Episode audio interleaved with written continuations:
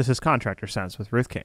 Welcome to Contractor Sense. Here you discover ideas, tactics, news, and information that matters to your contracting business and you. I'm your host, Ruth King. This episode is sponsored by Profitability Movement. Go to https forward slash forward slash profitability dash movement.mn.co to join this community of business owners focused on building profit, increasing wealth, and giving back. Thank you for joining us. Here is how we will help your business and you today branding. We all hear about branding from a marketing perspective. Us marketing perspective. Most of us don't hear about the legal perspective, the IP, the trademarks, the copyrights, and overall brand protection. My guest today, Shireen Smith, is an attorney or in the UK solicitor who specializes in this area. She will give you the good, the bad, and the ugly. Shireen, welcome to Contractor Sense. Thank you very much, Ruth. I'm very pleased to be here. So, um, in full disclosure, I was on your podcast, what, a couple months ago, right? Sure. And you reached out to me and said, I've got a brand new book called Brand Tuned. Would you like a copy of it? And I said, Of course. And mm-hmm. I read the book and I was like, oh my gosh, so many people don't think about most of what you've written in this book. And would you be would you like to be on my podcast? And you said, Of course. Yes, I'd be delighted. All right. So let's talk a little bit about how you got to writing this book. This is not your first book. Um, no, but, no. But how did how did Brand Tune come about? Well, I wrote my first book nearly 10 years ago um, because I was bothered by the fact that so many branding people I came across didn't seem to understand intellectual property and yet, when you're turning ideas into a business and brand, what you're creating is intellectual property. So if you don't understand, you know, the right type of name or how you could protect symbols and colors and how to choose them so that they will constitute valuable intellectual property, then effectively you're leaving an, a huge part of what should count in branding out of it. And so I just was bothered by the fact that still 10 years later, nothing had changed. In fact, the marketing industry don't train marketers in intellectual property. So I wondered, you know, what is branding all about? Why, you know, why do they leave out branding um, IP till afterwards when a lot of people don't either protect their IP or they find that actually what's being created isn't worth protecting? You know, why don't they take account of it at the same time? And so I decided to really thoroughly understand branding, and I trained to become a brand manager during the process in order to then be able to really understand designers and marketers, what they're trying to achieve when they are making choices of names and symbols and other brand identifiers. So that's why I wrote the book.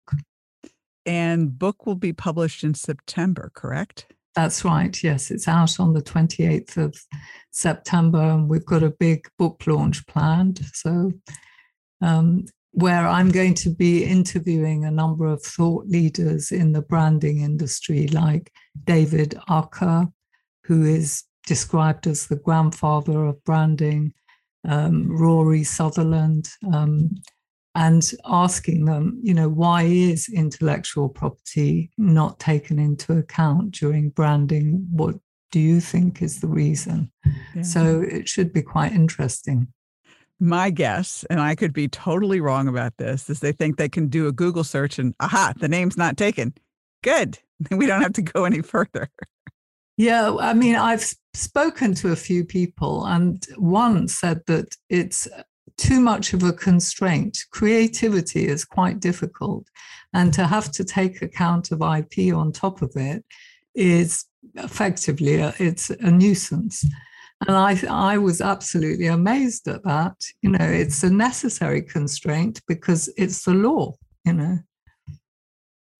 And and not only that, you're in a situation that if you say, okay, I'm just going to change something about. I mean, you make the case in the book about Apple and Apple's trademark and, and everything else like that. And somebody just wants to add a name to Apple mm. something or other. And Yeah. you can't do that.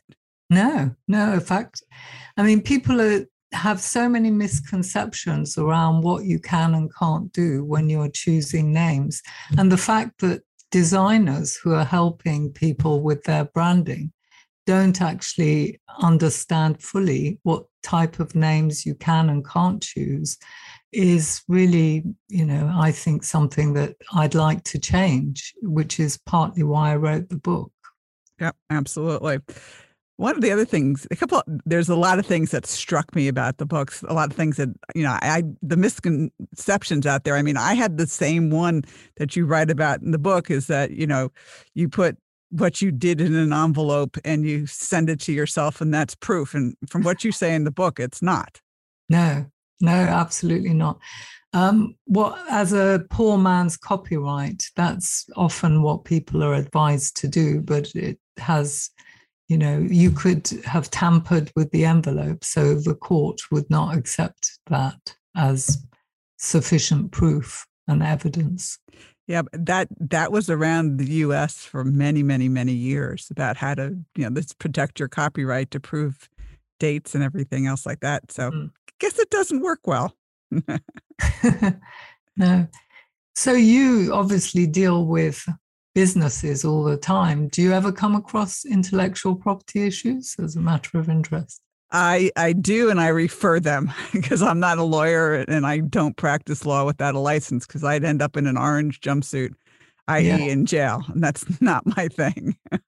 Yeah, no, in terms of the value, because effectively, when businesses go into administration, like ASOS did recently, um, not ASOS, sorry, um, a group that owned Miss Selfridge, Topshop, Topman, they went into administration recently and were bought by ASOS, who only was interested in the brands and in the stock. So they didn't buy the shops, they didn't buy any other aspect of the business. And just the brands were valued at 165 million, and 30 million was for the stock. So you can often see the value of IP when businesses go into administration, you know, big businesses especially. Yeah, I mean, um, yeah. they're going to be the courts will uh, assign the values, I assume, in those cases, correct? I don't know who values actually. I think it's um, insolvency practitioners deal with it. They bring in various brand valuation experts, but really the value is contained in the trademarks. So if there's some problem with the name or you haven't got rights to sell you know a particular brand in a in a market that's important then that's going to devalue the business the value of the brand. So they would be taking account of what's been protected, how well protected is it, does it have strong rights, and so on. Okay, cool. Let's get into that when we get back from the break because I've got a few companies that I work with who have protected slogans and things along those lines. Mhm. Uh, we're going to take a short break now. I am talking with Shireen Smith, whose new book, Brand Tune, is coming out in September. And at the end of the show, Shireen, will you tell everybody how they can get a copy of the book? Sure, yes. We'll be right back. Thanks for listening to Contractor Sense. You can't. That's what my daughter Kate told me when I said I wanted to make financials fun. The gauntlet was laid down. The red blanket was waved in front of the bowl. Ronan the Rubber Duck was born. This ebook is a whimsical look at financials from a duck's perspective. To get this fun, easy to read Kindle book, go to Amazon and search for Ronan the Rubber Duck Dives into Financials. That's R O N A N. The Rubber Duck dives into financials. Let me know if I made financials fun for you. We're back. Thanks for listening to Contractor Sense. I'm talking with Shireen Smith, and we're talking about the intellectual property, the things that happen with branding, the things that you've got to really, really pay attention to and really protect. So, before the break, we were talking a little bit about trademarks, and we were talking a little bit about some of the contractors that I work with. Um, one of them has a really cool trademark called the coolest guys in town. And they license it. So if you protect it, you can license it, correct? That's right. Yes. That's the beauty of having solid. They're effectively intellectual property is a type of property, just like land, and you can license it when you know the owner can license it. So, yeah, but you have to protect it. So that means what? Well, often the most important type of IP for brands is trademarks. So the objective is to register a trademark. Not everything can be immediately trademarked, though. So you need a strategy to be able to eventually trademark it. Some trademarks, such as the Coca Cola bottle, for example, are only capable of being trademarked if they are associated with you, if consumers would uh, recognize it as a sort of source of um, your goods or services. So to, you need to promote something like a bottle shape and protect it in other ways using IP until you become sufficiently well known to be able to have secondary meaning for that term, for that shape or whatever it is that can't be trademarked straight away. And then you can apply to trademark it. Some things like uh, taglines, like the coolest guys in town, uh, your client would be able to register as a trademark straight away, provided it's distinctive as a mark. Yeah, it was. They got it. They got it through yeah. another one. Um, another one of my clients uses "Call the General," and that's trademarked by him. And there's a really cool um, graphic that goes with it. So it's yeah. very distinctive. Yeah, because really, unless you're in the army or something, the, yes. the general is distinctive. So that's the law is always looking at the context. If you want to register something that has a meaning in that industry, then it's going to be d- difficult. It's not distinctive according to the law. Whereas if it means nothing in that industry, then you can trademark it. Yeah. I, I remember the the great trademark battle between uh, Domino's Sugar and Domino's Pizza. Uh-huh. And the court rule, I mean, because Domino's Sugar sued Domino's Pizza over trademark infringement. And the courts ruled that there was no way that anybody could misinterpret sugar and pizza and let the two coexist, which I found interesting. Yeah, that's basically the case with Polo as well. That belongs to three different brands as a trademark, you know, the confectionery, mm-hmm. Car, mm-hmm. and clothes, because you wouldn't mistake them for one another. There's no confusion. Yeah, I can't imagine somebody calling up and say, I want a five pound bag of sugar, please. yeah. I would say I want a pizza in, you know, in 30 minutes or whatever it is, but I can't imagine asking yeah. for a five pound bag, bag of sugar. That would not be cool. Yes, right. the whole point of trademarks really is to avoid c- customer confusion so that you've got unique rights to be recognized by that name or by that um, branding. Right. And you know, you you also talk about in the in the book about the fact about picking a unique brand name because you want to sell the business. Um, even if you want to grow it, you probably do want something that's relatively unique, correct?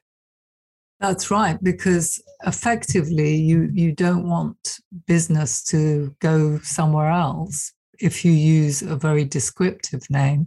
You know, if people are looking for you. In the book, I give the example of um, a client of mine who had protected US tax and financial services. She was one of the first to provide US tax and financial planning services. Mm. And that's what she called her business. And then as it became more and more well known, you know, other businesses began calling themselves by similar names, you know, US tax. You can't stop them because it's not a unique name. and therefore you just lose some of the value that would be coming to you otherwise. So mm. it's essential to have a unique name, even if you have no intention, you know, of selling, or you think you're going to sell it to someone who's going to rebrand. That doesn't matter. In the meantime, you need to have a distinctive, unique name. So do they consider does the courts or does the law consider somebody's last name or first name last name more so than first unique and distinctive uh, not every name so a name like smith like yours to, yeah whereas um, other names obviously like dyson or um, you know i can't think of names uh, disney yeah, because- most of these big brands were somebody's name initially Schweppes, Mars. So many brands use the surname of the founder. And that's protected, correct? Yeah, you can protect it straight away. It's distinctive. The only thing you have to avoid is using your name if it's a very common name. Then, you know, you've got the problem that it has to become distinctive through use, which is quite a big challenge you know, to become distinctively known by a certain name. Okay, cool. So mm-hmm. there's, you know, there's minefields in this, and you know, picking a name without doing homework and, and trademark research is probably not a good idea, correct? No, it's really important to get advice when you are um, choosing names because it's not just about whether you're treading on someone's toes or if the name is available. What's actually equally important is to make sure it can be distinctive so that you don't lose the business that would otherwise come to you. You know, you don't want to effectively have a colander instead of a container for a name. You know? Got it. Yeah. No leaking sieve, please. Yeah. okay. Tell us where we can get a copy of Brand Tuned? Well, uh, the best place is our website, brandtuned.com, where people can also sign up shortly to attend the virtual book launch, which is happening on the 28th of September, and hear my conversations with people like David Aaker talking about intellectual property and branding generally. It's going to be uh, there's going to be lots of uh, prizes as well that people can take part in. A consultation with me is one prize, and a Kindle, um, and also Amazon book voucher. So it's it's worth signing up to it. Absolutely. and you know joining and then there's also a special kindle price which will be reduced on that day to be able to buy it for £1.99 in the UK. I don't know what, what it will be in the US, but something like that, $199 maybe. Very good. So brand tune, B R A N D T U N E D dot com, correct? That's or right. Dot? Yes. Yeah. Very good. Shireen, thank you so much for being with me. Thank you, Ruth, for inviting me. I've really enjoyed it. My pleasure. I have too. And thank you for joining us. Choose one thing you discovered and implement it in your business. These ideas, tactics, and strategies help you make more money, have more free time, and give back. If you like today's program, spread the word. Please review this podcast on any device you're listening to it on. Help a fellow contractor make more money too. For comments or questions, call me at 770 729 0258 or email Ruth King at hvacchannel.tv. Thanks for listening. Have a great and profitable day.